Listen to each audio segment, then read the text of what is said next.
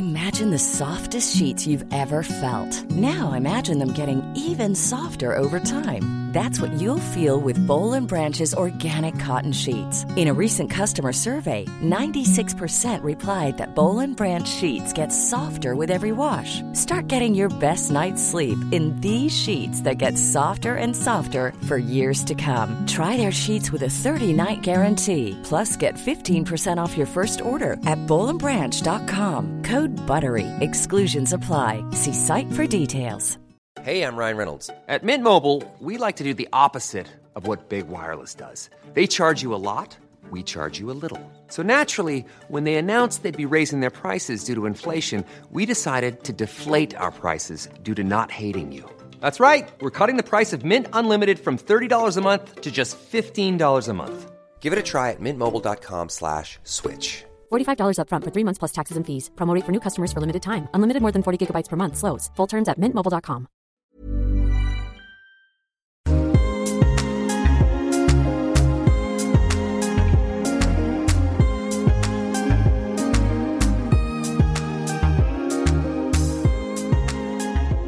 You are very welcome to the Ireland's Birth Stories podcast.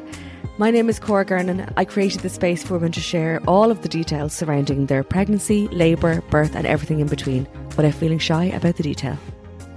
Sit back and enjoy over 100 hours of birth stories told by you, the listeners. Hello there. How are you all? How are you doing? How was your midterm? I didn't have a midterm for Oliver. I think he has a longer midterm summer or a longer uh, summer holiday. No news here at all. Um, just recording away in the background and still catching up from the big mess that was the no laptop situation. Keep sending in your submissions. I see them. I'm trying to get through them. This, I want to talk more about this week's episode. So, Emma shared her birth story. I remember getting her email I think it was back in July, and in her original message, she sent me an email to say that she wanted to share her birth story and she was coming out of postnatal anxiety and depression. And when I get an email like that, I'm like, yes, I feel so happy for that person that they have come through it or are starting to see the light. Um, so I was delighted. I remember sitting outside the back garden, the kids were playing, the sun was shining, and it just felt like a really nice moment. I was delighted.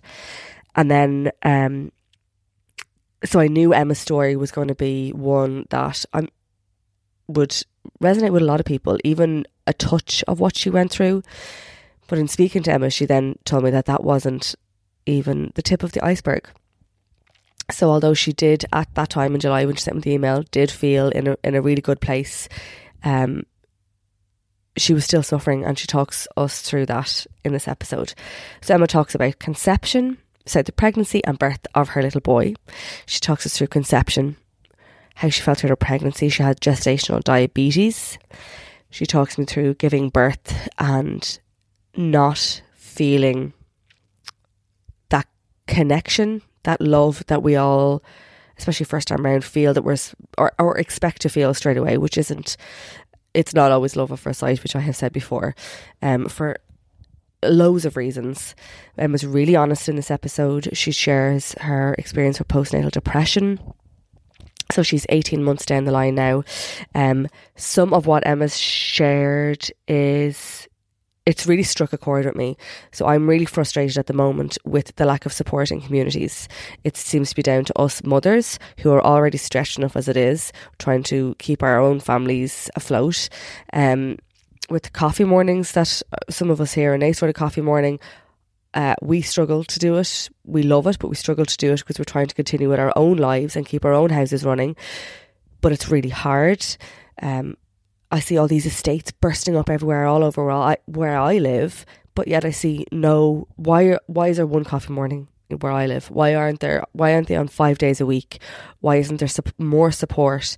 Why isn't someone dropping why doesn't someone know about all these pregnant women and ready to pounce or drop a flower a hot cup of coffee cake a hot meal hold a baby for an hour just drop at their door when they don't want necessarily want it but they know that there's someone around who's looking out for them.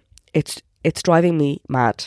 It has done for a long time and two of the interviews that I've had this week both women have suffered with postnatal depression significantly In this episode, Emma shares some really dark moments. You might not be in a place to listen to it. She talks about suicidal thoughts and she talks about like crippling anxiety as well. So I'll leave it up to you whether you want to listen to Emma's episode. If maybe it's not for you, this episode might be for someone else to listen to who's maybe suffering at the moment through postnatal depression or anxiety, or who has come out the other side and just needs to hear someone else's story, or maybe uh, a loved one who is supporting someone who's going through it. I actually think everybody uh, who is who can listen to this episode should for so many reasons. I have goosebumps now as I'm as I'm doing this introduction because I feel so passionate about the postpartum period of people's lives and just the lack of support, the lack of readiness. Um, for me anyway, uh, the lack of awareness of what actually what we actually go through, apart from the beautiful moments that we all have as families, as new mothers, um, with our partners as well. But those moments that feel really dark and way too big to deal with on our own, that's what's frustrating me. I have some ideas. If I'm honest, I'm already struggling with the podcast, so I don't know how I'm going to execute anything else. But there's people that I can speak to. They can, if they can do it, I'll just keep talking to them. Um, so send me an email if you have an idea. Send me uh, a message on Instagram or something and let me know if you have an idea. I've said it to the two people I've spoken to this week. As a result of their experience, tell me what you needed, and I will see what I can do. There's a me- uh, podcast, uh, sorry, a website that Emma mentions here that was an incredible support to her. But again, it not why the in person meetings aren't available nationwide and they just should be. Okay, I'll stop going on. I'll let you listen to Emma's story. Thank you, Emma, from the bottom bottom of my heart for sharing as much as you did. I know it was really hard to dig deep and revisit everything. So, yeah, thank you. So, Emma, you are very welcome to the Ireland's Birth Stories podcast. I'm looking forward to sitting down and have a chat with you. I know you have a lot to share in your story. Um, and I think we, we spoke a, a, long, long time ago, and I know you spoke about postnatal yeah. depression. Um, at the time, you said you were suffering from it, but you were working through that. And I, I think that's going to be an important part of your story to share with others that are going through the same or to hear someone else's story through your words is, will be important as well. So, do you want to give us a little introduction uh, to you and your family, and then we'll talk about your story? Yes, of course. Um, my name's Emma, and I live in Offaly. I'm 30, and um, I'm married five years this year, and I we have a little boy called Gordon who's a year and a half. He's 20 months, but no one likes to hear the months. I know. You hold on to them though, don't you? yeah, you do. It's shocking. I never thought I'd be one of the, those mothers that counts by months, but look, here we are. I know. Um, so yeah. do you want to just talk us through conception? Yeah, so me and Barry, my husband, like we always knew we wanted to have a child, but uh, it was never the right time. Like we wanted to go travel, uh, blah blah blah. And um, the year COVID happened, we had planned holidays that summer, and then of course COVID happened in March and put a stop. To, well, I suppose at the start you didn't know how long it was going to last, but then it kept on going on. You were like, oh, right, okay, so I remember sitting down with Barry and saying to him, I think maybe now is actually the perfect time to try for a baby because the whole world has stopped. There's nothing we mm. can do. We've no excuses anymore. Um, yeah, so we decided, yeah, feck it, we'll try. And um, off we did. We tried, and we it, it did take maybe four months, I think, before we uh, got the positive, which like I think when you're younger, you think the first time you're going to try or not use protection, you're going to get pregnant yeah. straight away. I kind of had that in my head. So when I wasn't pregnant straight away, it kind of got to me. And from becoming a mother and being pregnant, like I really, really understand that I'm a warrior now, anyways. So, um, yeah, as the months rolled by, we um I just got more and more disappointed that I wasn't pregnant. And then you were hearing other people getting pregnant. But um the kind of the month that it happened, we had decided to stop putting pressure on ourselves. And like I had been tracking ovulation and like I didn't know really anything about that beforehand. Mm. But you know, the minute you want to try, you're on all the forums on Reddit on what to expect. And um yeah, so what what happened? Yeah, I think we went out food shopping one day and when I came back I said to Barry, uh, sure we'll just uh do a pregnancy test and um, at this point you weren't buying Clearblue anymore you were buying the little strips yeah the multi-pack strips. Yeah. Um so i was like right we'll do that um and then we'll put away the shopping and i kind of did it and I think I came back out with the bathroom and then I went back in and I saw a faint line and I was like to Barry, oh my God. I was like, I think I, I was like, I think I'm actually pregnant. And he was like, No, you're not. No, you're not. Do another one. Do another one. So I did another one, and that came back positive as well. And he still wasn't uh, happy enough with that. So he said, You need to go down to the chemist now and get one, a Clearblue. You need to get a proper test, Emma, and then we'll know. So I went down to the chemist, and of course, that came back. I was only like a week or two pregnant. You know, that way it comes up one to two weeks pregnant we just couldn't believe it. We couldn't eat our lunch. We were just standing in the in the kitchen, just like, what? Mm. What's happening? like, you're shocked, even though you're trying. Yeah. It's crazy. So I went straight down to my mother because we live at the back of my mother's house. Um, and I went straight down to my mother and I was like, Ma, I'm pregnant. And the two of us are just oh, and crying. And we're like, you know, some people wait until the 12 weeks. And I suppose maybe they're right to do it um but i don't think i could have ever waited until 12 weeks like i just couldn't hold my pace. So then i came back and um we went down and told uh, barry's mother and father and they were delighted it would have been their first grandchild. And yeah then it just spiraled out there we told everyone that was in our lives basically that we were expecting. Um and I didn't really have any like telltale signs. I, I think I was a bit nauseous before I found out I was pregnant, and uh, so I was what was that one one to two weeks pregnant, and then as the weeks progressed, I think when I was four or five weeks pregnant, I got really really ill. Um, as in like I couldn't stop getting sick one morning, and I think it had went on all night and into the morning. So we rang um, my doc and um, you know the Midlands, mm. whatever out of offers. So we rang them the Saturday morning and um, they they just said to go straight into Mullingar because I, I like I was just weak. I couldn't even keep down water. So we went mm. into the hospital and um, I was put on a drip then and felt much better after that and got the injection in the hip. You know, sometimes they give that to stop you puking. And yeah, felt great after that. But I was still really sick day to day. Like every morning I was puking. Um just like I suppose uh, like I say I had hyperemesis, um, but it stopped for me after 20 weeks. But I um my doctor put me on the Cariban tablets. Okay. Um, yeah. So I was taking three of them a day.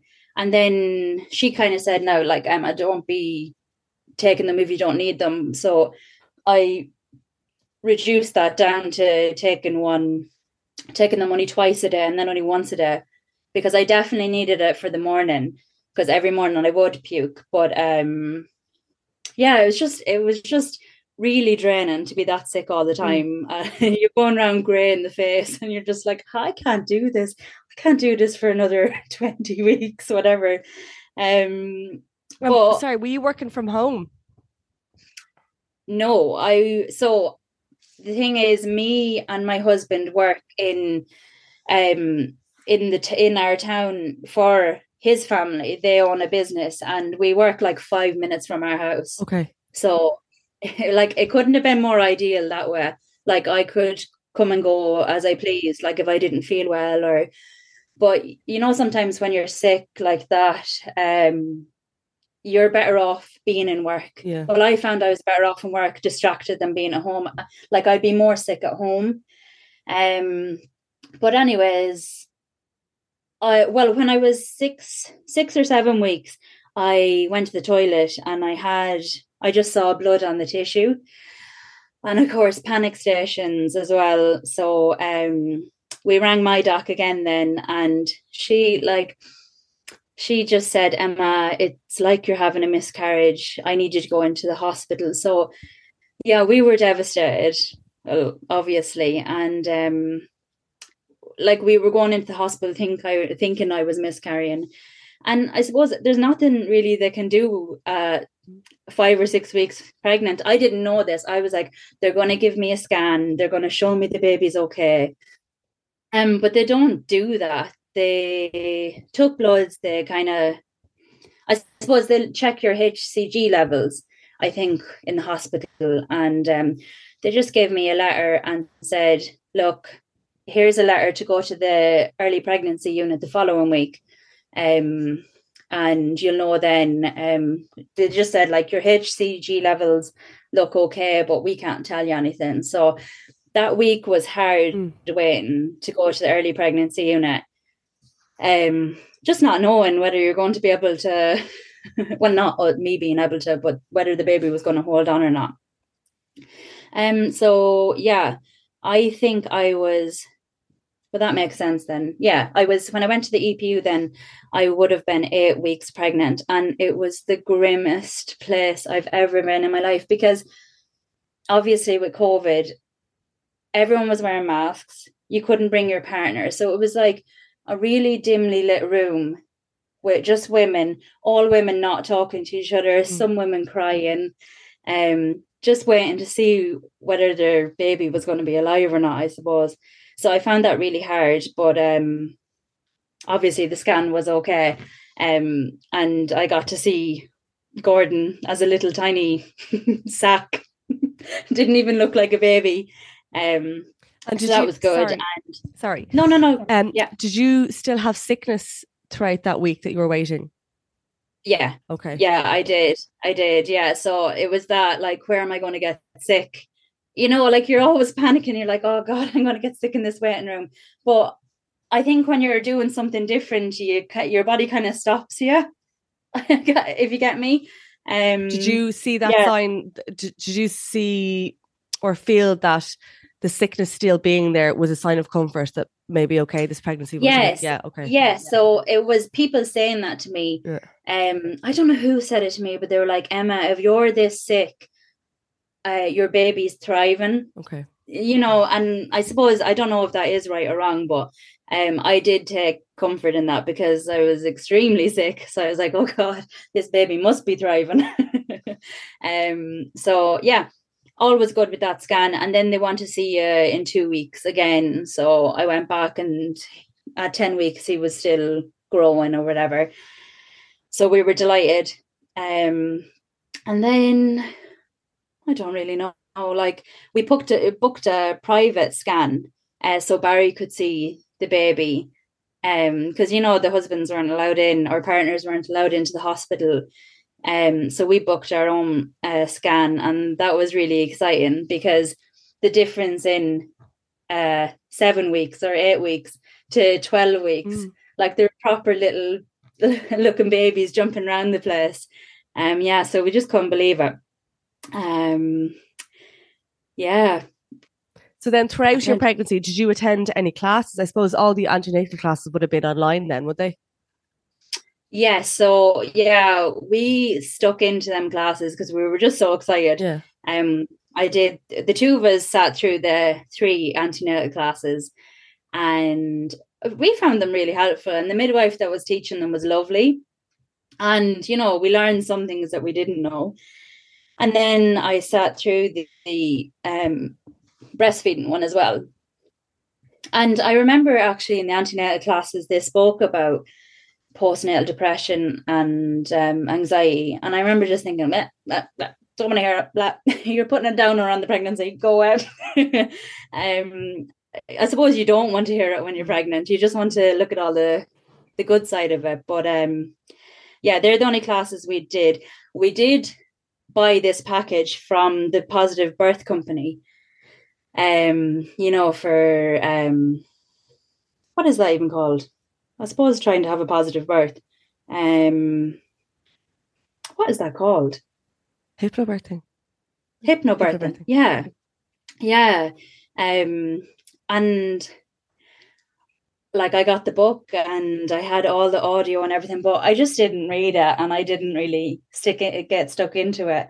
Um I like the idea of it, but um I had always kind of said, look, I'm gonna go and I'll try no pain relief, but uh if I need it, I'll take it. Yeah.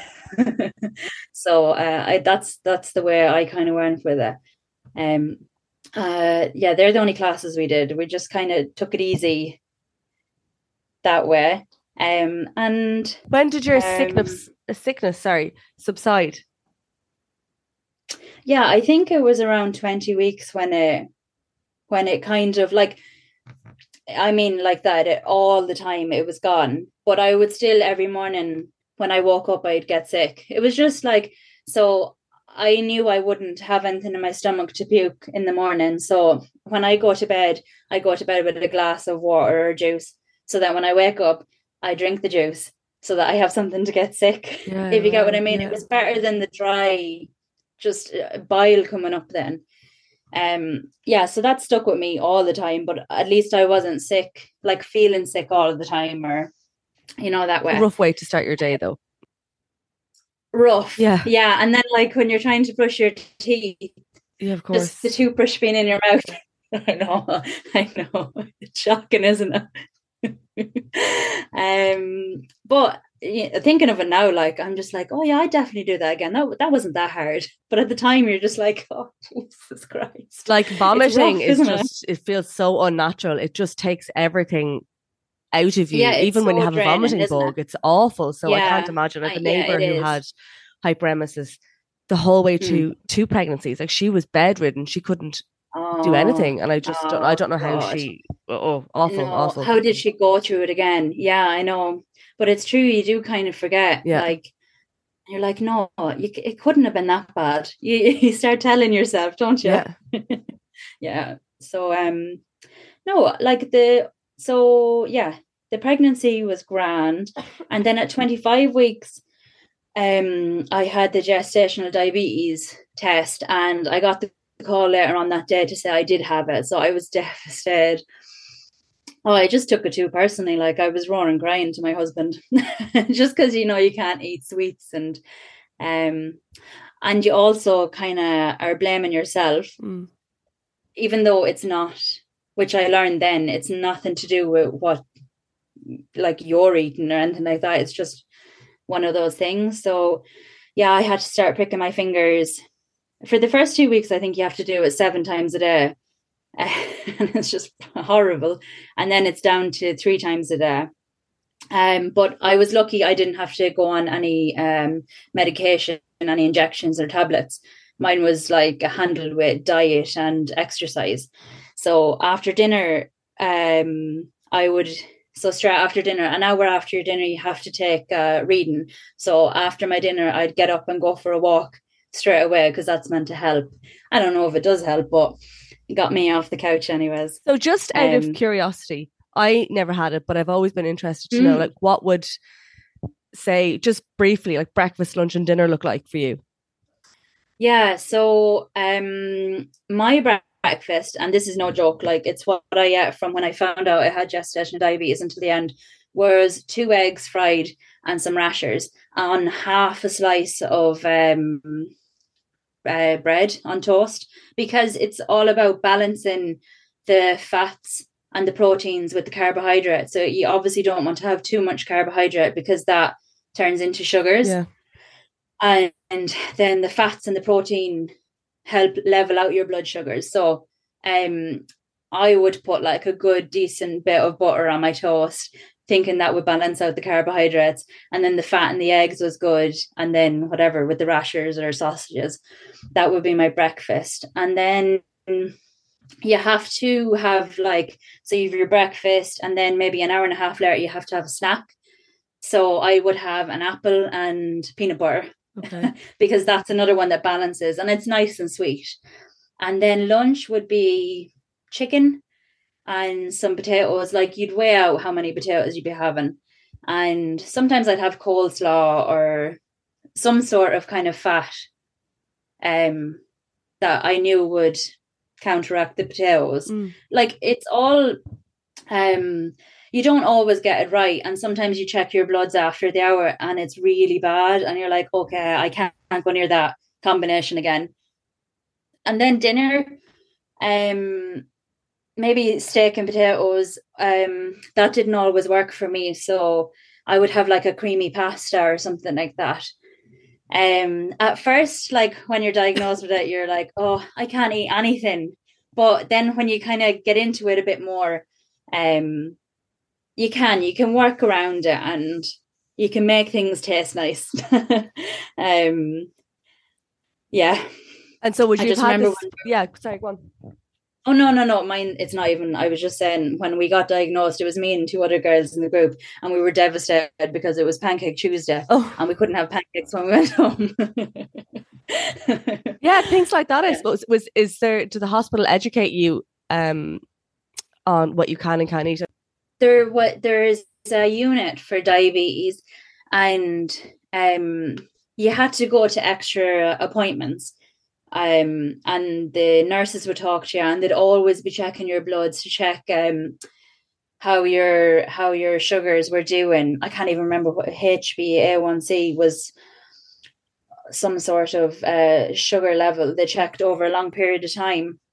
So that would be checked every time you went in. And uh, yeah, the diabetes unit we only went there once and we to watch videos and they went through foods you could eat. Okay. And there was a consultant she met as well. And every Wednesday, I think it was, you had to ring and give the nurses the numbers uh, of the readings you had taken for the week for your breakfast, lunch, dinner.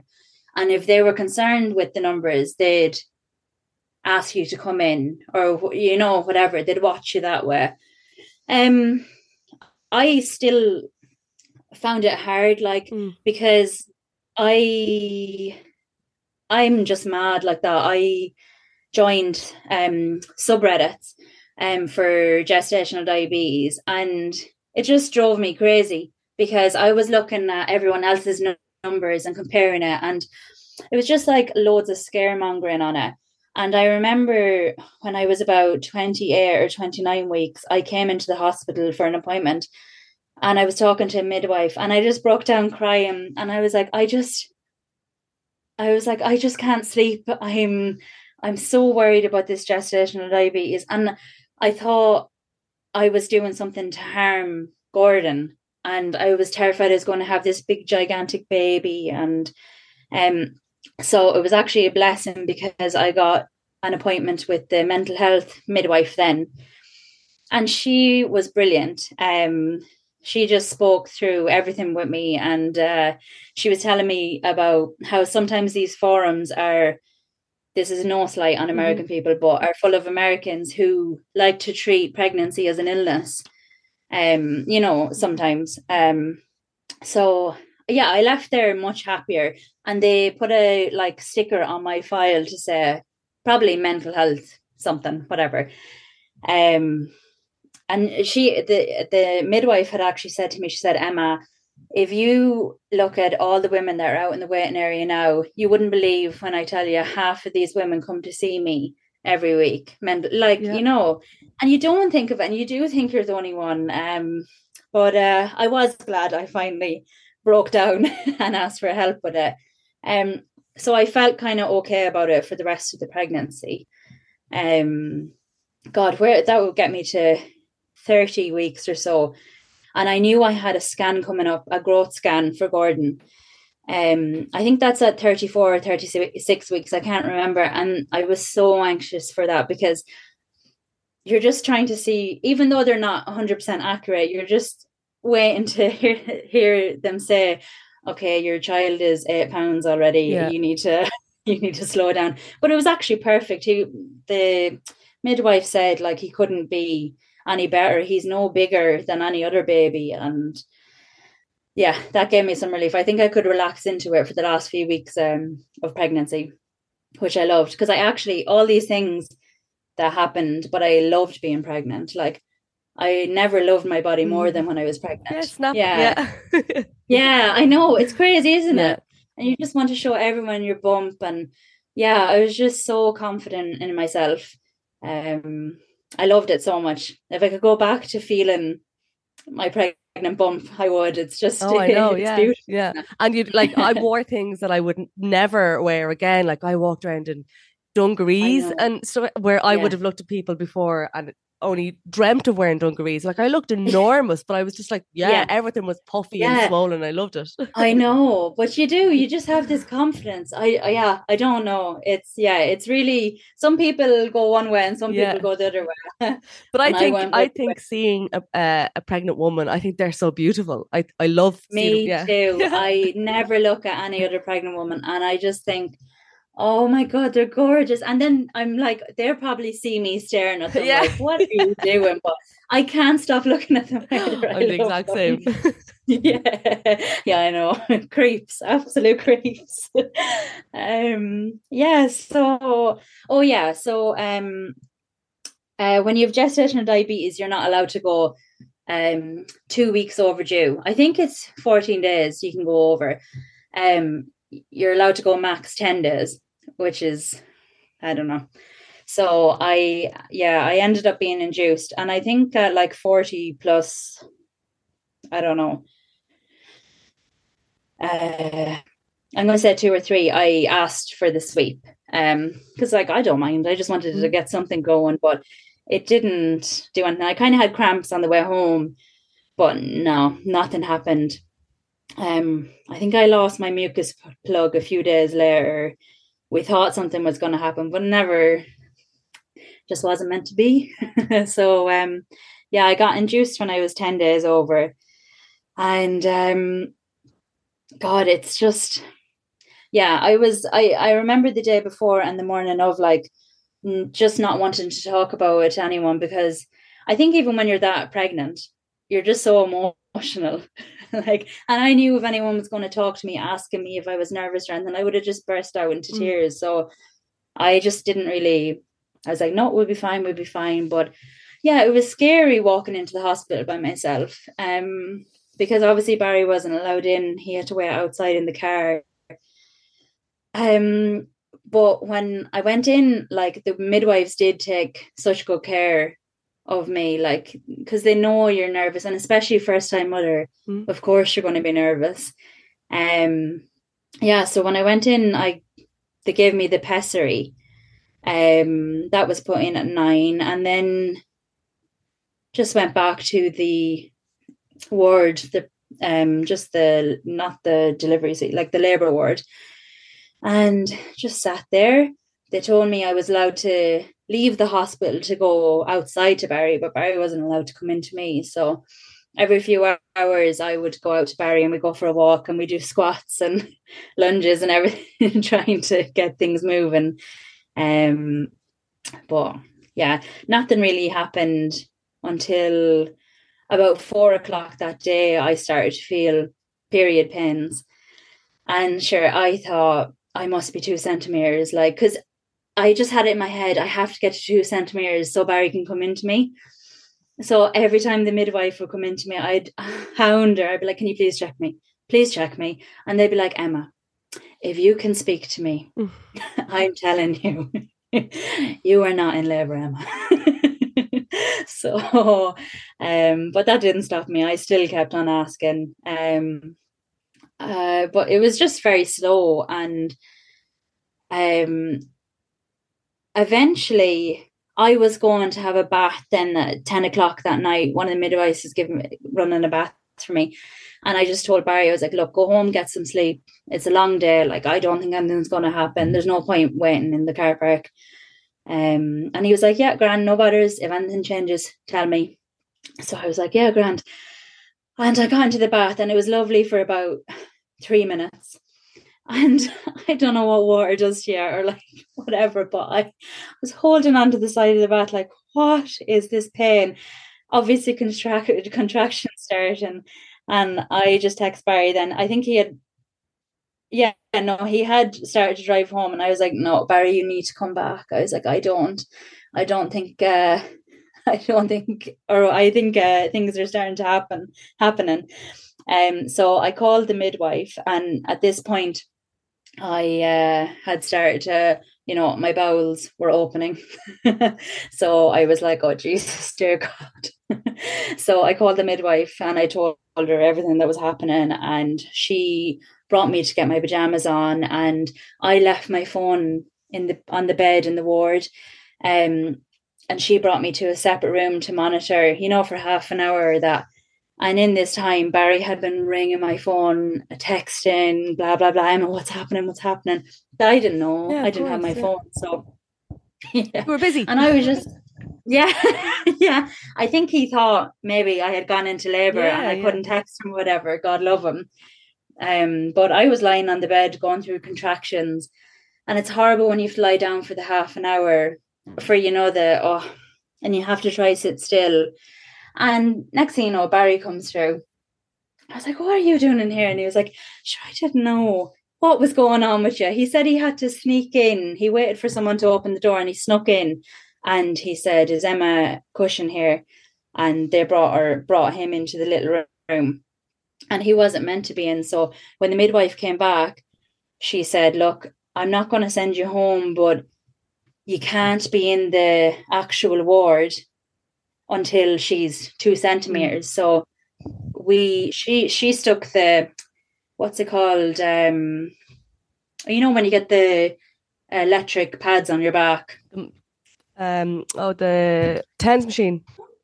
Yes. So she was like, "Do you want this?" And I was like, "Yeah, that's grand," because I didn't want to have the pethidine. Um, because I just remember the midwife in the antenatal classes saying about how the pethidine could make your baby drowsy coming out. So I was like, look, no, I don't need that. I'll have the epidural. I won't have the pethidine. so I had the TENS machine and we left the ward and stood in the hall, like kind of by where the stairs were. And we were there for about two hours and it was just the most excruciating pain. I don't know, like contractions are no joke. No. um, and I couldn't have Barry touching me. Like like just get off me. Just let me kind of lean with my eyes closed. And he he said it was like animal sounds coming out of me uh, like every woman mooing. And eventually so two hours later she brought me back in and she took my pessary out and i was two three centimeters and she brought me down to the labor ward then. And i asked for the epidural straight away. And that was grand. And she gave me the gas and air while I was waiting. I didn't have to wait that long for the epidural. I think uh, the anaesthetist was pretty much there anyways. So um, I had the gas and air, but that made me so sick. And I wouldn't mind. I had heard a midwife earlier on in the day explaining to another uh, woman in there how to take it, how to not get sick. she was saying about how taking really, really deep breaths with it. So that's what I was trying to do. But oh, I just ended up puking everywhere. So that was taken off me. And um, you know what? The epidural was actually fine. Like, it's it is scary getting that big needle and um everything like that. But when you're going through contractions, or when I was anyways, you just do anything to take the pain mm. away. Like I honestly didn't feel the local anesthetic and I just felt pressure when the other part was going in and I'd say half an hour after it, I felt so much better. Mm. it was great. Um, but I think the labour had slowed down then, so um, it was kind of like every hour you were doing a centimetre, basically. So um, I don't know what time in the morning that was. I can't. I couldn't even say. All I know is I gave birth at quarter to eleven the next morning. Um, so yeah, I think I was pushing for about an hour. And when the hour was coming up um, to the end, they said, Emma, if you don't get Gordon out, we're going to have to call the doctor. So um, I don't know. I think I just got him out then. Um, there was no big drama. There was like a change of midwives. Um, more experienced midwives had to come in um, during it. So there was about four or five midwives in the room. But we got them out, um, which is just the weirdest. No, what it was actually weird was that even with the epidural, you can still feel it. Like I thought grand epidural, I'm going to be numb, grand. But like the pressure, like I don't know how women do it without an epidural. The pressure was crazy. I was just like, what? What is happening? Um, but yeah, it's just the craziest thing when you get the head out. And uh, I, yeah, I remember feeling as the head was coming out, and you're just shaking, like you're like, oh my god. And um, then I I don't even know if there was a push, but his body came out then, and uh, we didn't know what we were having. So Barry told me, well, Gordon was turned around, and Barry told me, yeah, it's a boy, it's a boy, mm-hmm. and we were delighted. Like, uh, uh, we were all in shock. uh, which are you just can't believe a baby came out. No, I know. Yeah, it just yeah, because I, I, can't really remember. I, it was just loads of commotion around it, but happy commotion. Um, and I wanted to breastfeed, so he was put. I think he might have been clean. He was put on my chest for a little while. Barry cut the cord after it went white, and then I had to get stitches. Sorry, I had a second degree tear, and I had to get stitches. I don't, know how many stitches I got, but they were down there for a while, so I'd say it was a good few.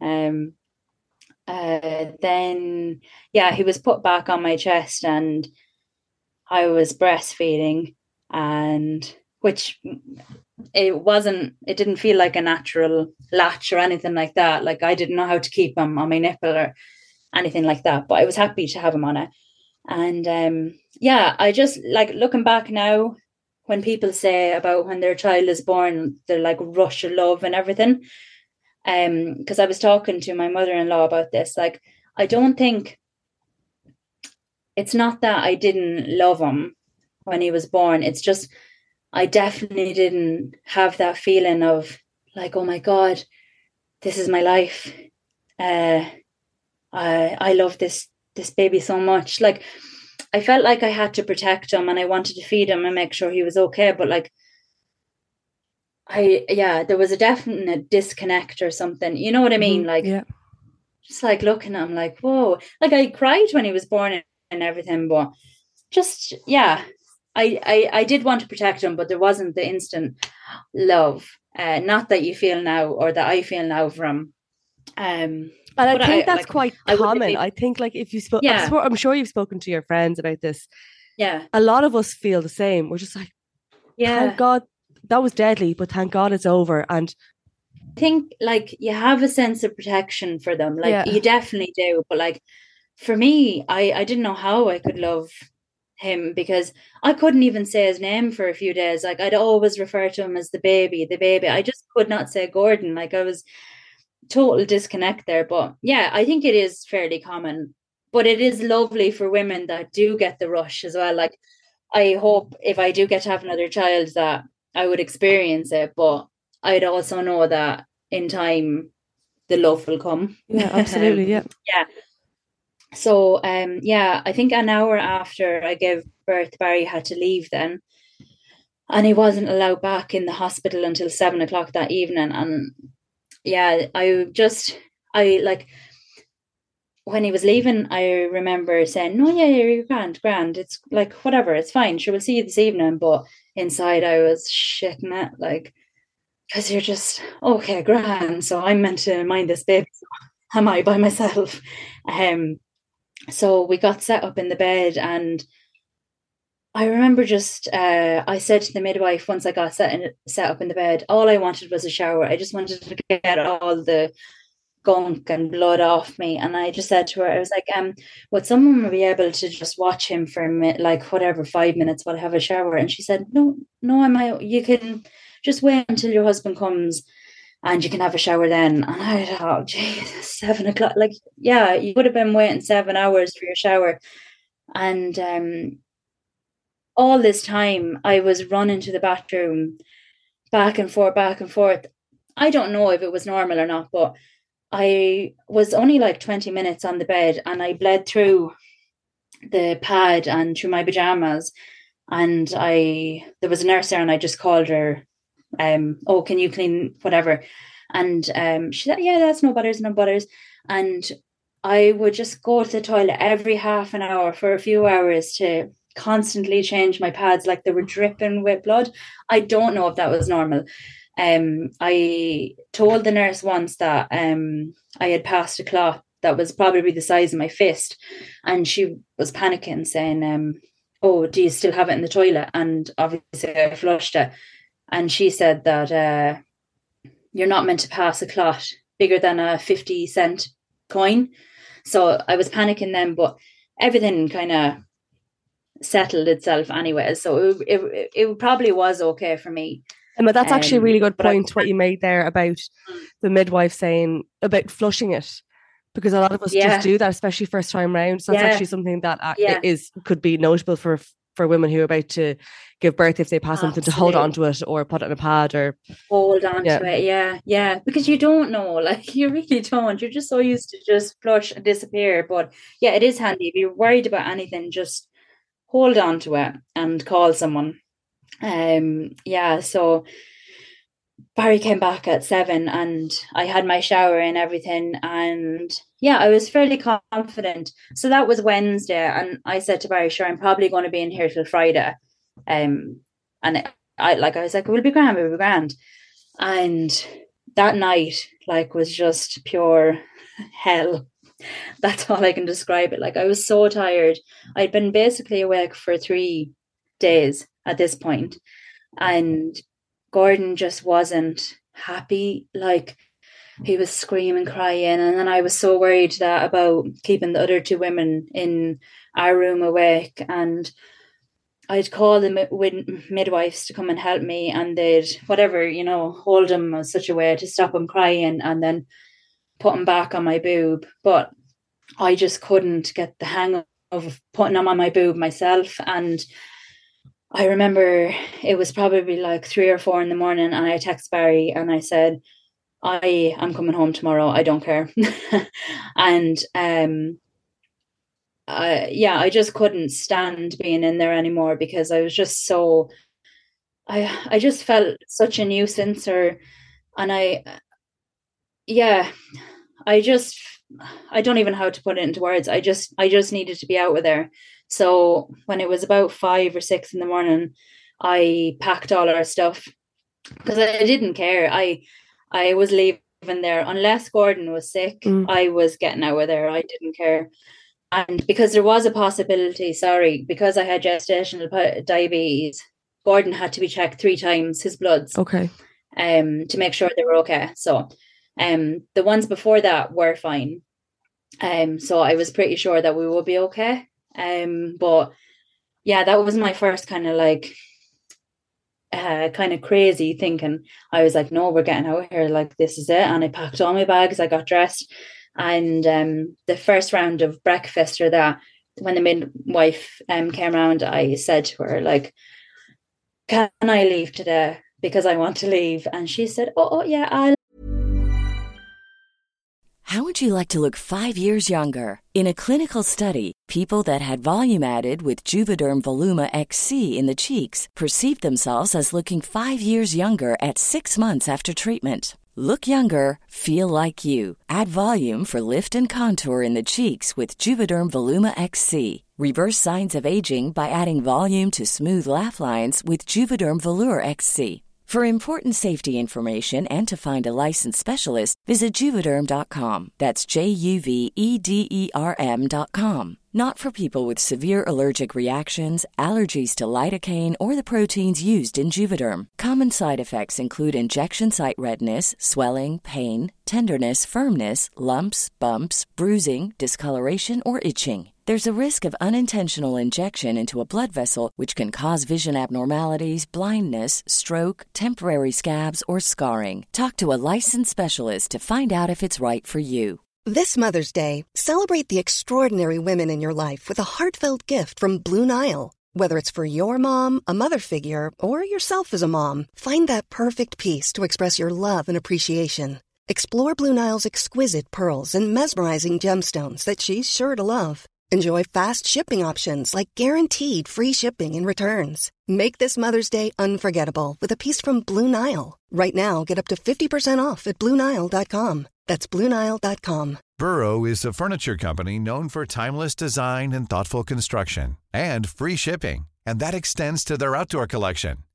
Their outdoor furniture is built to withstand the elements, featuring rust-proof stainless steel hardware, weather-ready teak, and quick-dry foam cushions. For Memorial Day, get 15% off your Burrow purchase at burrow.com slash ACAST and up to 25% off outdoor. That's up to 25% off outdoor furniture at burrow.com slash ACAST.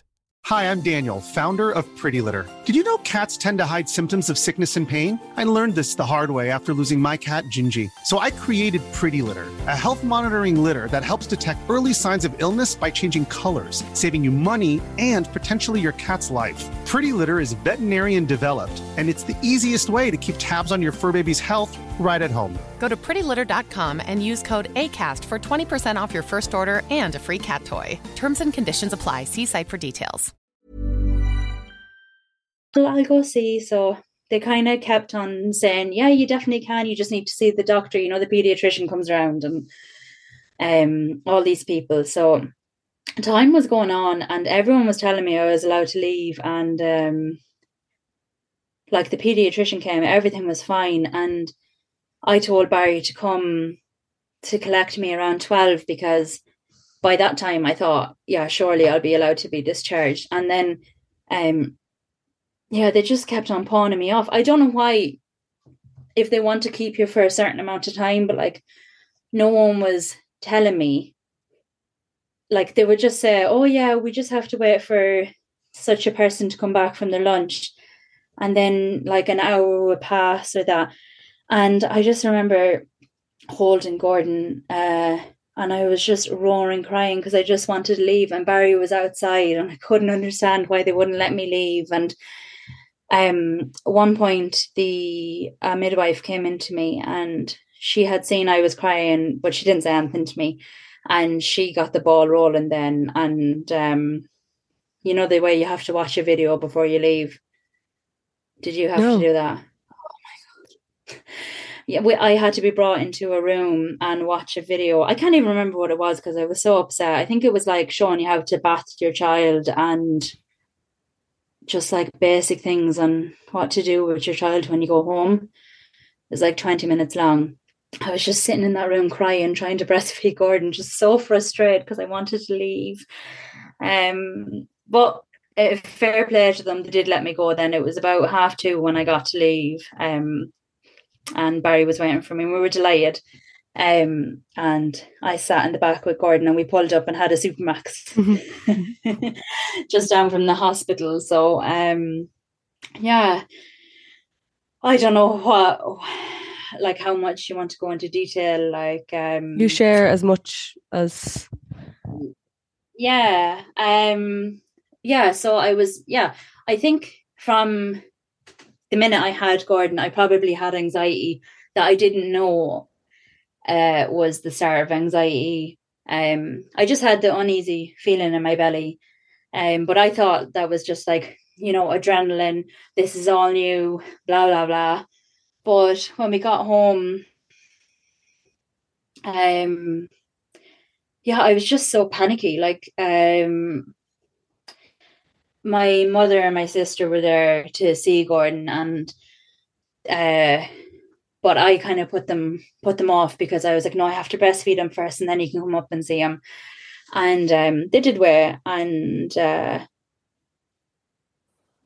uh yeah when when i was finished breastfeeding then everyone came up to see him which i didn't mind who was coming up to see him like barry's family and my family.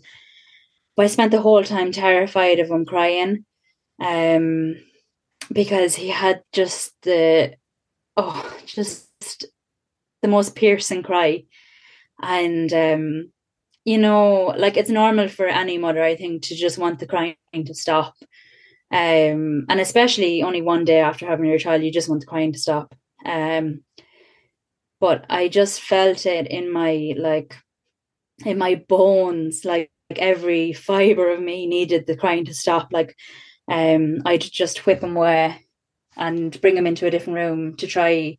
I'm not sure if I cried, like I could have cried um that first day, just trying to get him to stop crying. Um but then that night when everyone was gone and it was our first night together. Like I still didn't go to bed. I stayed up with him that whole night because I just wanted to have the time with him. Um, but I think the lack of sleep was starting to really uh, affect my body mm. a lot, as it does with most women. Um, so uh, probably the following night we did try to. I had the co-sleeper beside me in bed, and we tried to put him into it um but i just couldn't sleep like i i was just waiting to hear him cry or any whimper like it is very hard to sleep with the baby beside you um so we decided probably after a few nights we decided to split the nights between us. Um so i would go to bed from 9 till 2 and then barry would sleep from 2 till whatever 7 and uh, yeah, it was very tough. Um, I suppose we thought Gordon was just like a very difficult baby, um, because he cried like nothing else. Like mm, it's uh, one of the worst noises I've ever heard in my life. um, yeah, his his his cry was like such a guttural cry. Uh, it wasn't like I've like I've heard other babies cry where it's like um, you know, you have to tend to them mm. and they stop them crying. But this was like, uh, yeah, as I said, a piercing cry. Um, and we just we just couldn't. He almost sounded like a little pig when he was crying, like it was um it was crazy. And because when my parents or Barry's mother uh, parents, sorry, uh, would be would hear him cry, like I could see in their faces that they'd be thinking, Jesus, that's a bit extreme. Um, but uh, now, not that it's anyone's fault, but like no one really said, Emma, that's not a that's not a normal cry, or like, um, do you know what I mean? And like, I didn't know for my first one. I thought this is the way babies were, but we just got a really upset baby. um, so we just kind of uh, fought through all the crying for the first weeks. Um, I yeah, I breastfed. Sorry, I was breastfeeding, but uh, because of the lack of sleep and everything, I kind of just went straight to pumping uh, so that Barry could feed him as well. Mm. So like when I had him, I'd put him on my boob, and when Barry had him, we'd give him the um, pumped milk. But we had also tried because I needed a rest, and um, we had tried the little cartons of um, whatever you call the milk. I don't even know. Um, but he just wouldn't take it. Like he'd scream bloody murder uh, when we'd give it to him and um like or sometimes he would suck the bottle he'd suck suck then scream crying so we were like freaking out trying to oh maybe it's the bottle because we had the Tommee Tippee bottles and then we were looking up um maybe what are the best type of bottles for breastfeeding mothers. So we got the MAM bottles and um that made a difference with the breast milk but he still wouldn't have cow's milk. Um, so yeah, we were kind of back and forth bringing him to the doctors, being like, "Is there is there something wrong with him?"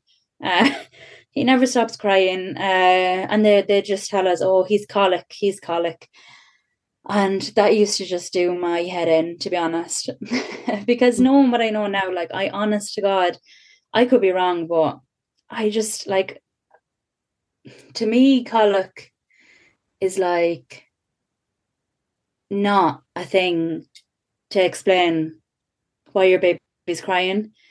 Like to me, there has to be something that's irritating the baby for it to cry. Um, I could be wrong, but just from my experience now, um, so what happened was, yeah, he was just um puking, like um when we'd have his milk, he'd always be puking and then he'd be crying and he wouldn't sleep. Like the longest he'd sleep is an hour and a half, two hours at the very longest. Like he, that's it. And the rest of the time he was just screaming. And I remember one time uh, I got Barry to ring the doctors, and the nurse, the receptionist actually said, "Did you try bringing him outside into the fresh air?" And I remember just thinking, "Do you think I'm stupid?" Mm. Like, uh, and I know she probably didn't mean it like that, but I just took it so personally. Like, uh, like I know I'm my first time mother, but I'm not stupid. There, there's something wrong with my child, and um, so she put us in for an appointment, and I made Barry go in with Gordon into the appointment because I just couldn't do it. Like I couldn't take another person telling us that there's nothing wrong. He's just colicky. It's the purple crying period. He's going to be like that for six months. And like that, the doctor just did say, no, he's just colic. Like there's nothing wrong with this child. And um, yeah, it was really disheartening because they say to listen to your gut. And my gut was saying something's wrong with Gordon. But when you're going to the professionals, they're saying, no, there's nothing wrong with him. He's he's just colic, like he'll grow over. He's fine, he's healthy, he's growing. Um so then I went to the public health nurse, one of the appointments, and um I said to her, it's like he I said all the symptoms, blah blah blah, and she said, he sounds like he has um cow's milk allergy and the relief that someone was actually listening, listening to me. it's crazy. Um, and she said, You need to ring your doctor straight away and get special milk from um the whatever it's made in the lab, it's whatever. And so I rang and your man, the man said, um, yeah, it's whatever. We're going to um, get a prescription for this type of milk. And he said, Emma, I promise he's going to be like a different child. So um, uh, he said that uh, the milk is horrible and the babies don't like it, but you need to push through it. But I was like, yeah, no butters, anything, anything to make this crying stop. So the next day we got the milk and um, it really truly is the most disgusting stuff ever. Um, there's two types of milk. So if your child has the cow's milk allergy, uh, there's the partially uh, digested milk of the protein, or the fully there's no um, protein in it. It's just complete the cow's milk protein is complete taken over. So Gordon was first on the one that was partially digested, and um, yeah. Uh, so at this point, I was already a broken woman, but I was just trying to power through because I wanted them to be better. Um, so we brought my we brought Gordon over to my sister's house, um, just so that she could see him. And um, this was me and my mother. We went over to my sister's house with Gordon, and I brought this bottle of milk and I was all delighted with myself. he's going to drink his first bottle of proper milk and he's going to be happy because he's going to be full and he's going to sleep through the night. And so it was time for him to feed, and I made him the bottle. And I remember feeding it to him, and he just went crazy. And my heart just sank. I like I couldn't believe it. I was like, what straight away I just went into full panic mode. I was like, what am I going to do? Like, this can't be my life forever. Um, I can't listen to this screaming anymore. And I was, uh, yeah, I was just standing there panicking, trying to force the bottle into him. And uh, my ma said, Emma, just sit on the couch and breastfeed him. He's hungry. He needs, he wants his food. And uh, yeah, I just remember sitting there and I was so defeated. Like, I just, I couldn't believe it. Um, yeah, I just couldn't believe that it was my life, that he was just so unhappy and I was so unhappy. And uh, I text Barry and I said, Oh, I tried giving him his bottle and he wouldn't take it. And uh, he said, It's fine, like we'll try again this evening or whatever. And I didn't even text back. I was just, I hit such a low. And we drove home. And I remember my ma and my sister who was coming back was trying to talk to me in the car and i just sat in the back and i just couldn't even speak. I was just if i speak i'm going to have an absolute breakdown. Um and you're not going to be able to fix me. That's how I felt. Um, so when we got home, I took Gordon out of the car and I, I just walked up to Barry and I just remember bursting out crying to him and I just said like I can't. I was like Barry I can't do this. I can't do this. I can't this can't be my life. Uh, and I was panicking. I sat on the couch and I was just roaring crying. I was like this is going to be forever. And uh, yeah he he was calming me down trying to calm me down. And like it was so bad that he had to feed me uh, my food. Like i couldn't even eat. Like i was you know that low in such a low mood. Like i couldn't i just felt like i couldn't lift my head. I was in such a dark place and um like fair play to barry for trying to keep me going. Uh that was probably the first time i felt uh that there was something wrong with me. Um, um, but later on that day, fair play to Barry, Barry persevered with the bottle and he told me to leave the house, uh, go somewhere, go somewhere, listen to some music, and I'm going to give this child the bottle, whether he likes it or not. And I went down to um, the boardwalk um, down by the bog and I just sat there and I cried. And uh, then Barry texts me, he's after having the bottle, and it's fine. So, um, yeah, I felt much better then, but but not also all, like also I didn't feel better because I knew just like if I could get that low, um, it wasn't normal, you know, uh, it wasn't normal to get so down and depressed about something uh, really and truly trivial. Um, that wasn't normal, but I think I was kind of in denial as well. So this would be about five weeks. Like Gordon was only four or five weeks at that point. and um, I think every day I would kind of have highs and lows, highs and lows but dealing with it. But um, I was asking Barry how he first knew that. Um, I'm probably jumping and no, you're doing whatever, a great job. um, yeah, I was asking Barry how he first saw that um the signs of me having postnatal depression, and oh, it really upset me because I couldn't remember it. Uh, he said that one evening we were uh, giving Gordon a bath. Like we give him a bath every evening and try to do the same routine: bath, bottle, bed, bath, bottle, mm. bed. And um, we were giving him his bath, and he was in the bath, but he was screaming, crying, and he said that I just turned and walked away and left him in the bath. Like Barry would have been nearby, but not there. And he said I just went into the bedroom and I was on the floor, roaring, crying. And um, he said that was the first time that yeah, he noticed that there was something not right with me. Um, and you know, I do remember sitting on the bedroom floor crying. And like, you know, when it comes from nearly your stomach, mm. like just like ah, crying. Um, yeah, I just felt so lost. Yeah. Um, but I think I kept on putting it down to situational. I, I'd always say to Barry, this is um my sadness is just because of the situation we're in. It's really hard to be uh, living on no sleep and um, having a baby crying in your face all day, every day.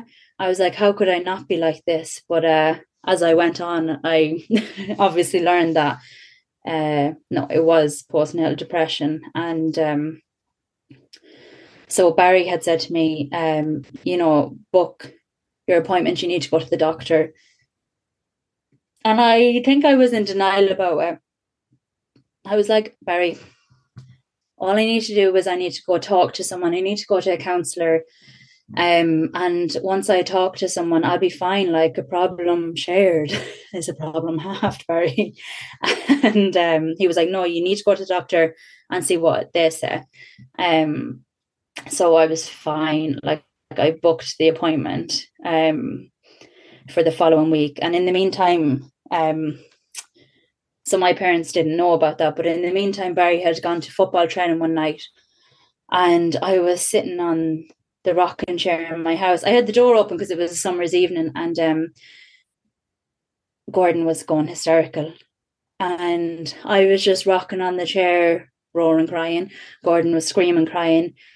And my dad came up to me and he said, Emma, is everything all right? And I just like I just burst into tears to him and I just said, Dad, I'm not okay. I think I have postnatal depression. And uh, so he called my ma up as well. And um, I told her as well, I was like, Ma, I think I have postnatal depression. And uh, she said, uh, sorry. She said, uh, Oh no, Emma, it's probably just baby blues. Don't worry about it. But I knew in my heart, um, I did like I knew I wasn't well, and uh, I just um, I made it a point from that moment on to tell everyone that you know if anyone asked me how I was or how things were going, I would say like I I have postnatal depression because I didn't want it to be a taboo. Like before that, I myself wrongly would have thought um, any woman that has postnatal, you just think differently of them, or that they hate their children, or um, I don't know. I just thought of it so wrong, and here I was, like I did love him, but yeah, I was suffering. Um, yeah, so I did uh, make a point of it that uh, I would tell everyone um, that crossed my path that I, yeah. Can I ask you, how was that received? Uh, did, did people know what to say? Or how, what um, did people um, say? Uh, yeah, I think the reaction was mostly good. Uh, surprisingly, some people would say to me, Emma, I I think I had that too. Mm. I never got diagnosed with it, um, but I was, as they would say, crazy. Yeah. Um, uh, the um, obviously I wouldn't say who, but uh, mm-hmm. a few women did say it to me that they think they went through that as well, and it's nothing to be ashamed about. I actually didn't have a bad reaction with anyone that I told, um, and they would always say, "Thankfully, fair play to you for saying mm-hmm. Emma," and um, more women suffer in silence, which they do because it yeah. is such a taboo subject. Because, well, me, like I would have instantly thought, oh, postnatal means you don't love your baby. And it's just not true. It's just not true. Um, it's so powerful so, that other people said to you, yeah, me, yeah, me too. Yeah. Yeah. Like for you, yeah. for your healing process as well. Yeah, exactly. Um, because before that i knew these women and i didn't know that about mm. them because no one you know just no one talks about it um so yeah it was nice and you just look at you just look at them differently as well like i'm i just felt sorry for them that they ever had to suffer um alone or feel like they didn't deserve help um yeah, or the stigma uh, with being diagnosed with postnatal depression. Um, I suppose it was just different back then, and mm. I do still think there is a stigma now, but I think it's changing. Um, I mean, a lot of women on this podcast have come out and said about postnatal depression, and it is lovely to hear everyone's um, stories or different uh, the way it panned out for different people. Mm-hmm. Like it is so varied. Um, yeah, so um, I went to the doctors the following week and I told my doctor, who I love, like, and she made me do a kind of a souvenir, not a souvenir, a questionnaire. That's tired, Bren. a questionnaire thing um, where you f- you think uh, there's a statement and you if it applies to you between one and 10 or one and five. And that was her way of just kind of seeing if I fit depression. And yeah, so I did. So I was put on sertraline. And yeah, it was just a massive relief because it made me have something to look forward to, mm. uh, that I would get myself back. Um, even though the doctor had told me it could take six weeks, but uh, yeah, I was really, really hopeful. Um, so I did start on that, and I went to my counselor who I had seen previously, like a few years before, and I started talking to her. Yeah, I kind of threw everything at the postnatal. Um, like I went back to exercising. I spoke to anyone who'd listened to me about it. Um, I talked my husband's ears off um, about everything. Um, and the same with my counselor, who's a wonderful woman. She just, yeah, she, uh, yeah, she changed. She changed me for the better. Mm-hmm. Um, honestly, there's just some people that you click with in life, mm. and um, I know that it's it's her job to uh, make you look at things differently. But yeah, she was an angel. Um, so where are we now? Yeah, so I'll just fast forward a bit. A bit.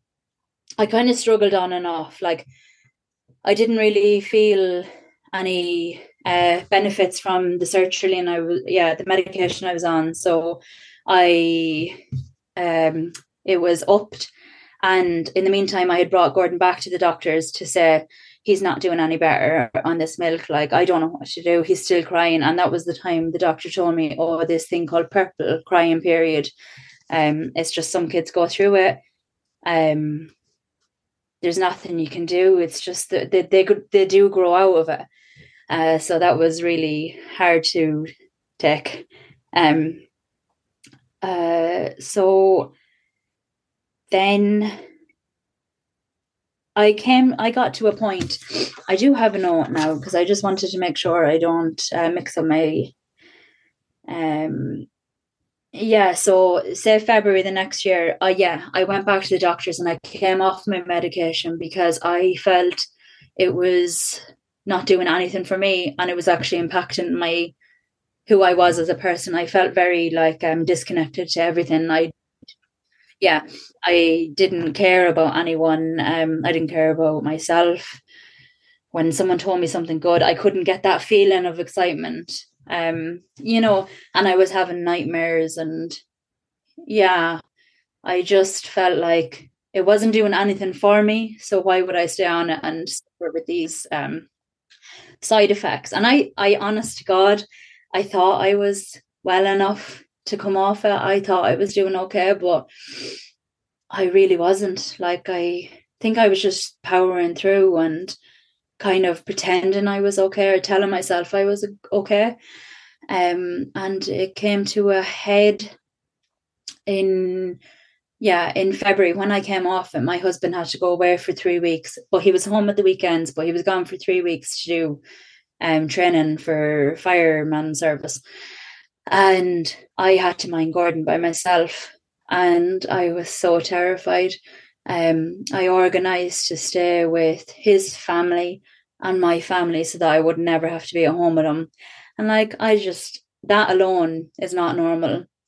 I don't think it is that you would be so terrified to stay with your child. Yeah, I was re I was scared.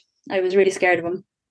Um uh so I yeah, I stayed with his um, Barry's parents for the first week, and like fair play to them, they would get up with Gordon every morning so I could have a lie in because he was still waking every two hours to have bottles. Like it was madness what we were going through. And looking back now, it was obviously to get rid of the pain in his belly from having the cow's milk allergy.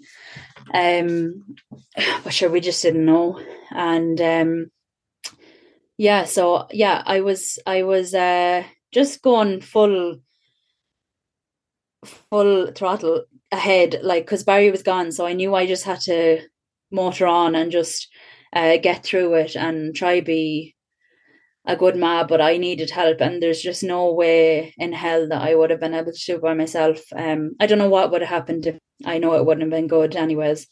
Um so I stayed with his family for a week and then I went to my family and uh, on St. Patrick's Day, which would have been my father's birthday as well, um, I remember I just woke up and I was so sad and like depressed, I suppose. And I hadn't got my dad a present because I couldn't leave the house. Like I was riddled with anxiety. And I had planned a few days before to meet my friend downtown, um, who had a little girl who was a few weeks older than Gordon for the parade.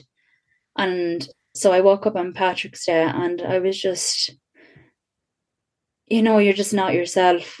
And my parents were to go away that day and I had to, in one way, beg them not to go because I couldn't mind Gordon by myself.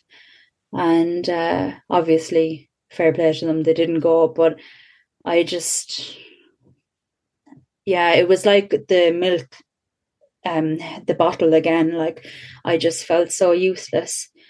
Uh, and every time I had to ask for help, it just got worse. Like even though I was asking for help,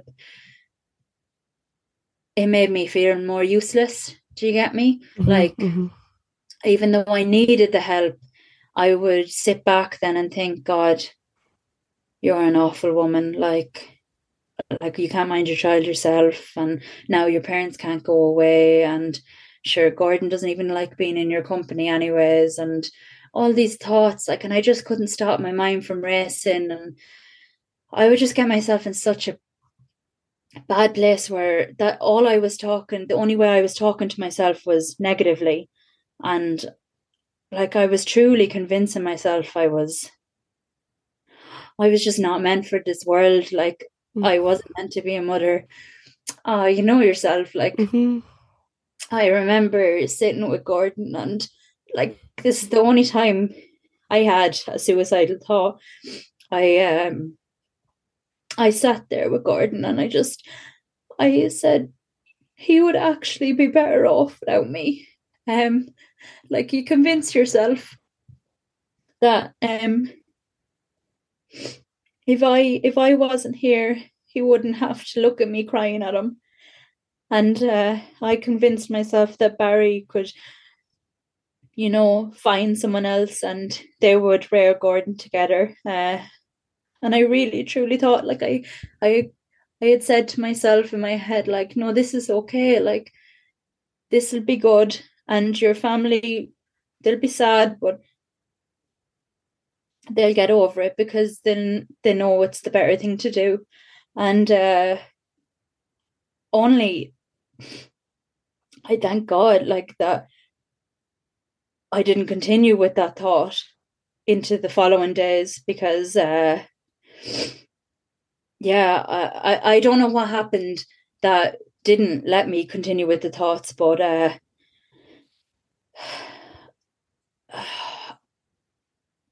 it just didn't happen i think um sometimes you can go one way or the other and uh, uh, i think it made me dig my toes harder into trying to get better because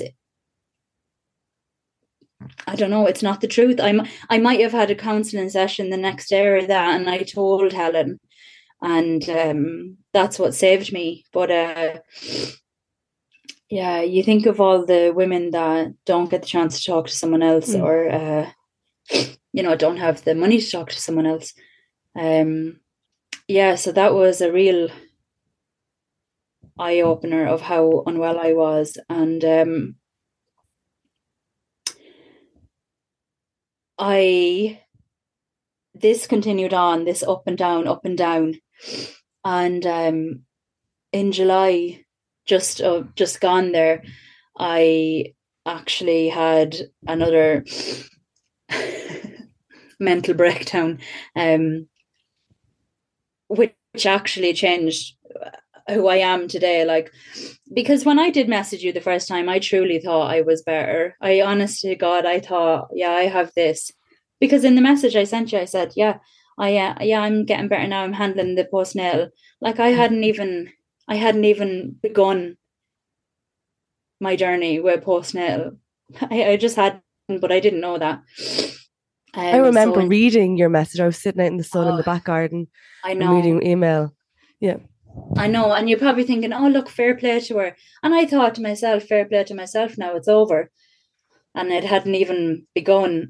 um, yeah, so um, I in July this year, so I had got to a point where I thought um, I need to do something um, to help other women because apologies now i actually had joined a postnatal depression group mm-hmm.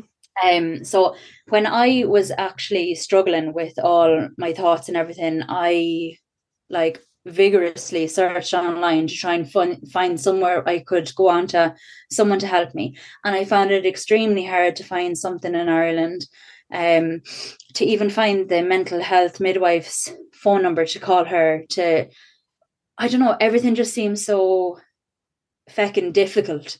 Yeah, closed um, off. I couldn't believe it. Yeah. I like I just yeah. I just couldn't believe it. Um there was no number I could ring to to go directly for postnatal depression uh, in the hospital or anything like that. But I came across a website called Postnatal Depression Ireland. And I wrote a message in and just saying that I was looking for somewhere in Offaly or in the Midlands that I could go talk to someone. And this is a Cork based group. And um, they got back to me, they messaged me, and they told me that they had Zoom meetings with other women and to join. So I missed the first one, but I joined the next one. And yeah, it was brilliant. Like it was so just uh, therapeutic to talk to other women who were going through it.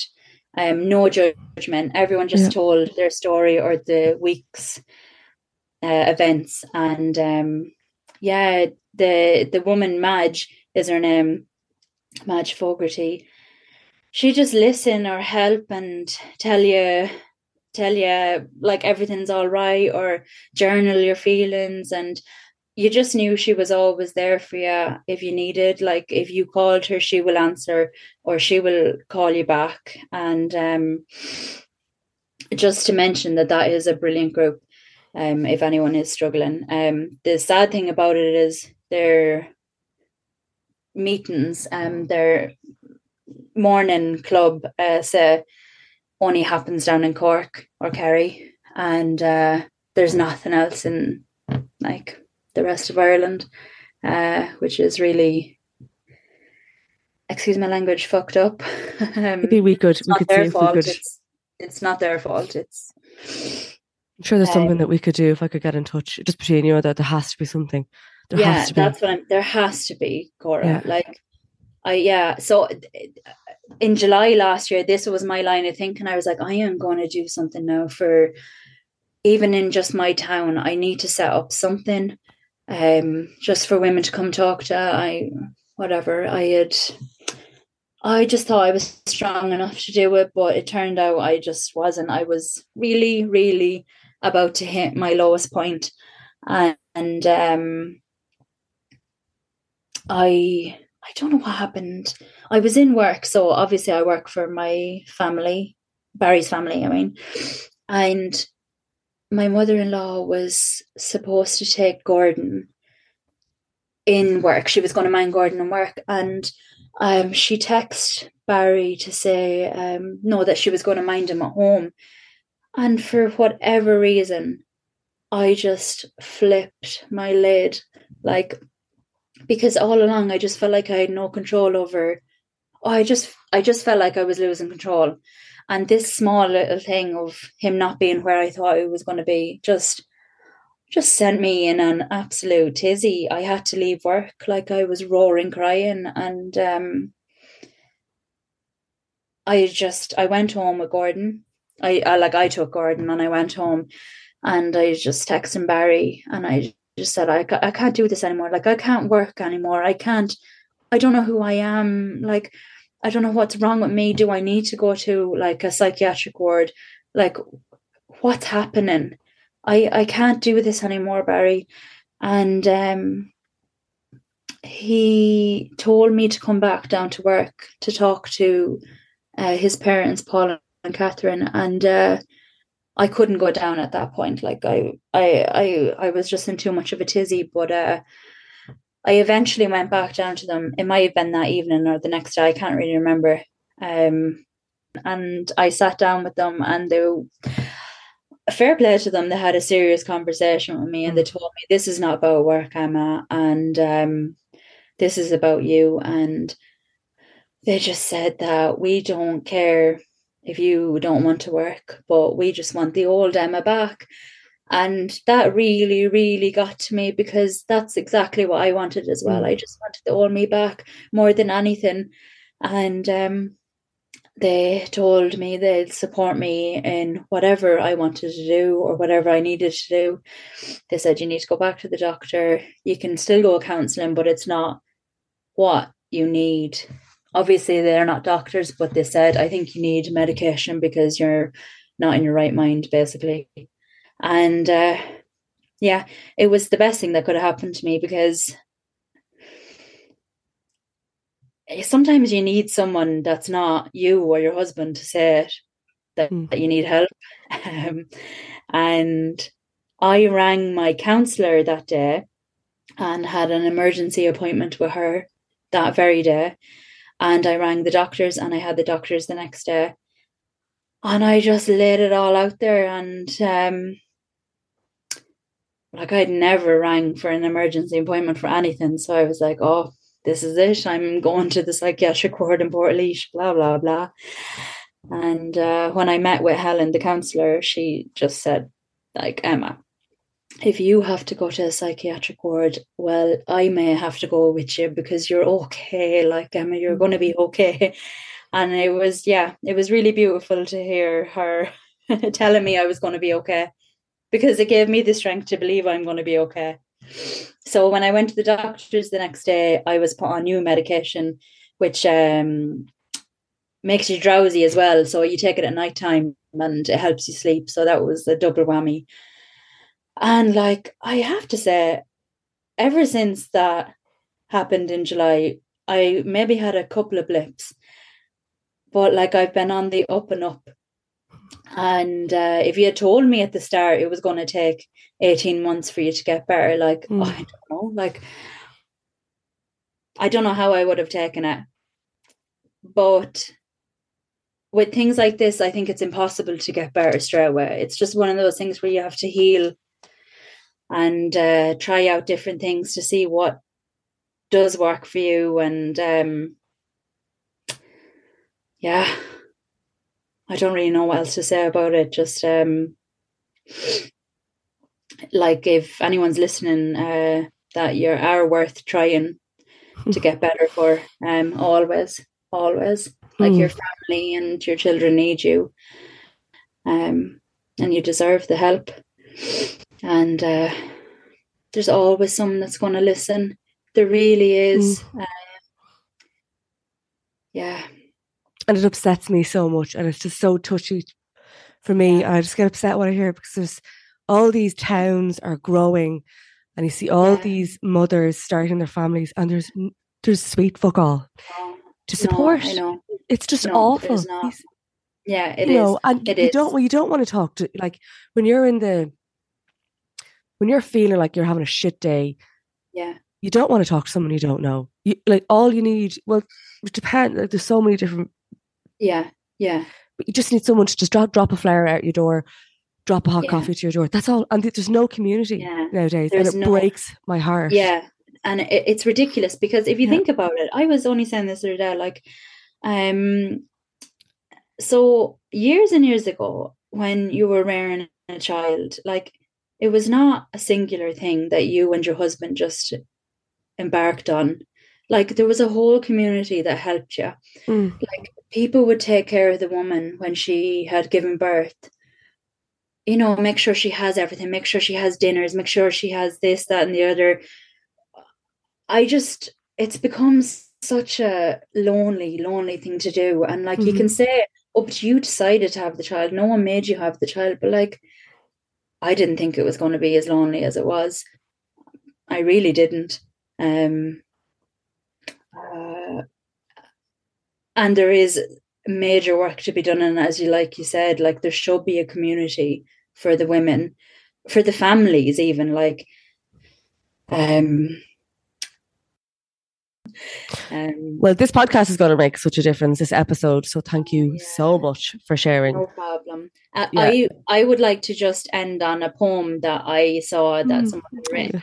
Yeah, it, I just found it really nice, and um, it's only short. It's um, from a woman called Rachel. I think it's called "The Postpartum Life" is the name of her um, blog or whatever. But I'll just read it. Mm. So um, she says, Still beneath warm wet of blankets, quiet in soft darkness, rain patters steadily, steadily, wash away the hollowness, wash away the tears, wash away this aching darkness that consumes me with its fears, cocooned with heavy, heavy, secluded from gleeful cries, and the little feet that patter and dance upon my heart. I lie apart, waiting, hibernating, hibernating, fatigued from carrying this heavy shadow that only I can see, longing to be free, longing to dance free. Rain, rain, wash over me and set me free, set me free. I just thought that was so beautiful. Mm. Yeah, yeah. oh, in bits. Thank you. No, thanks a million to... for, for letting me share my story. And it's actually so uh, therapeutic for me to be able to just go through everything and speak what I wanted to speak. Um, it's a beautiful space you have. Thank you. I appreciate everyone who shares the story because you don't have to go into as much detail as you did. And I know, unfortunately, there are, are a lot of people who feel similar to you did, similar yeah. to how you did, and hopefully can feel how you feel now. The other, the other side of it. Hopefully, that's yeah. that's where you are. Go to bed, have a good sleep, yes, and I'll be in touch. Thank you so much. Yeah, that's lovely. Thanks a million, Cora. No, have a good thanks, sleep. Emma. you too. Bye. Bye.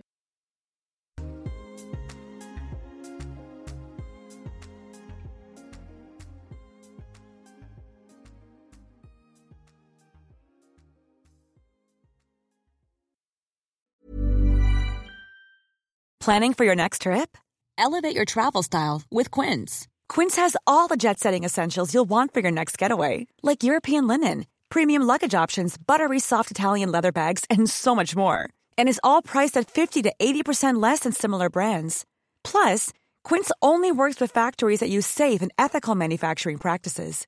Pack your bags with high-quality essentials you'll be wearing for vacations to come with Quince. Go to quince.com/pack for free shipping and 365-day returns. Planning for your next trip? Elevate your travel style with Quince. Quince has all the jet-setting essentials you'll want for your next getaway, like European linen, premium luggage options, buttery soft Italian leather bags, and so much more. And is all priced at 50 to 80% less than similar brands. Plus, Quince only works with factories that use safe and ethical manufacturing practices. Pack your bags with high-quality essentials you'll be wearing for vacations to come with Quince. Go to quince.com/pack for free shipping and 365-day returns. Here's a cool fact. A crocodile can't stick out its tongue.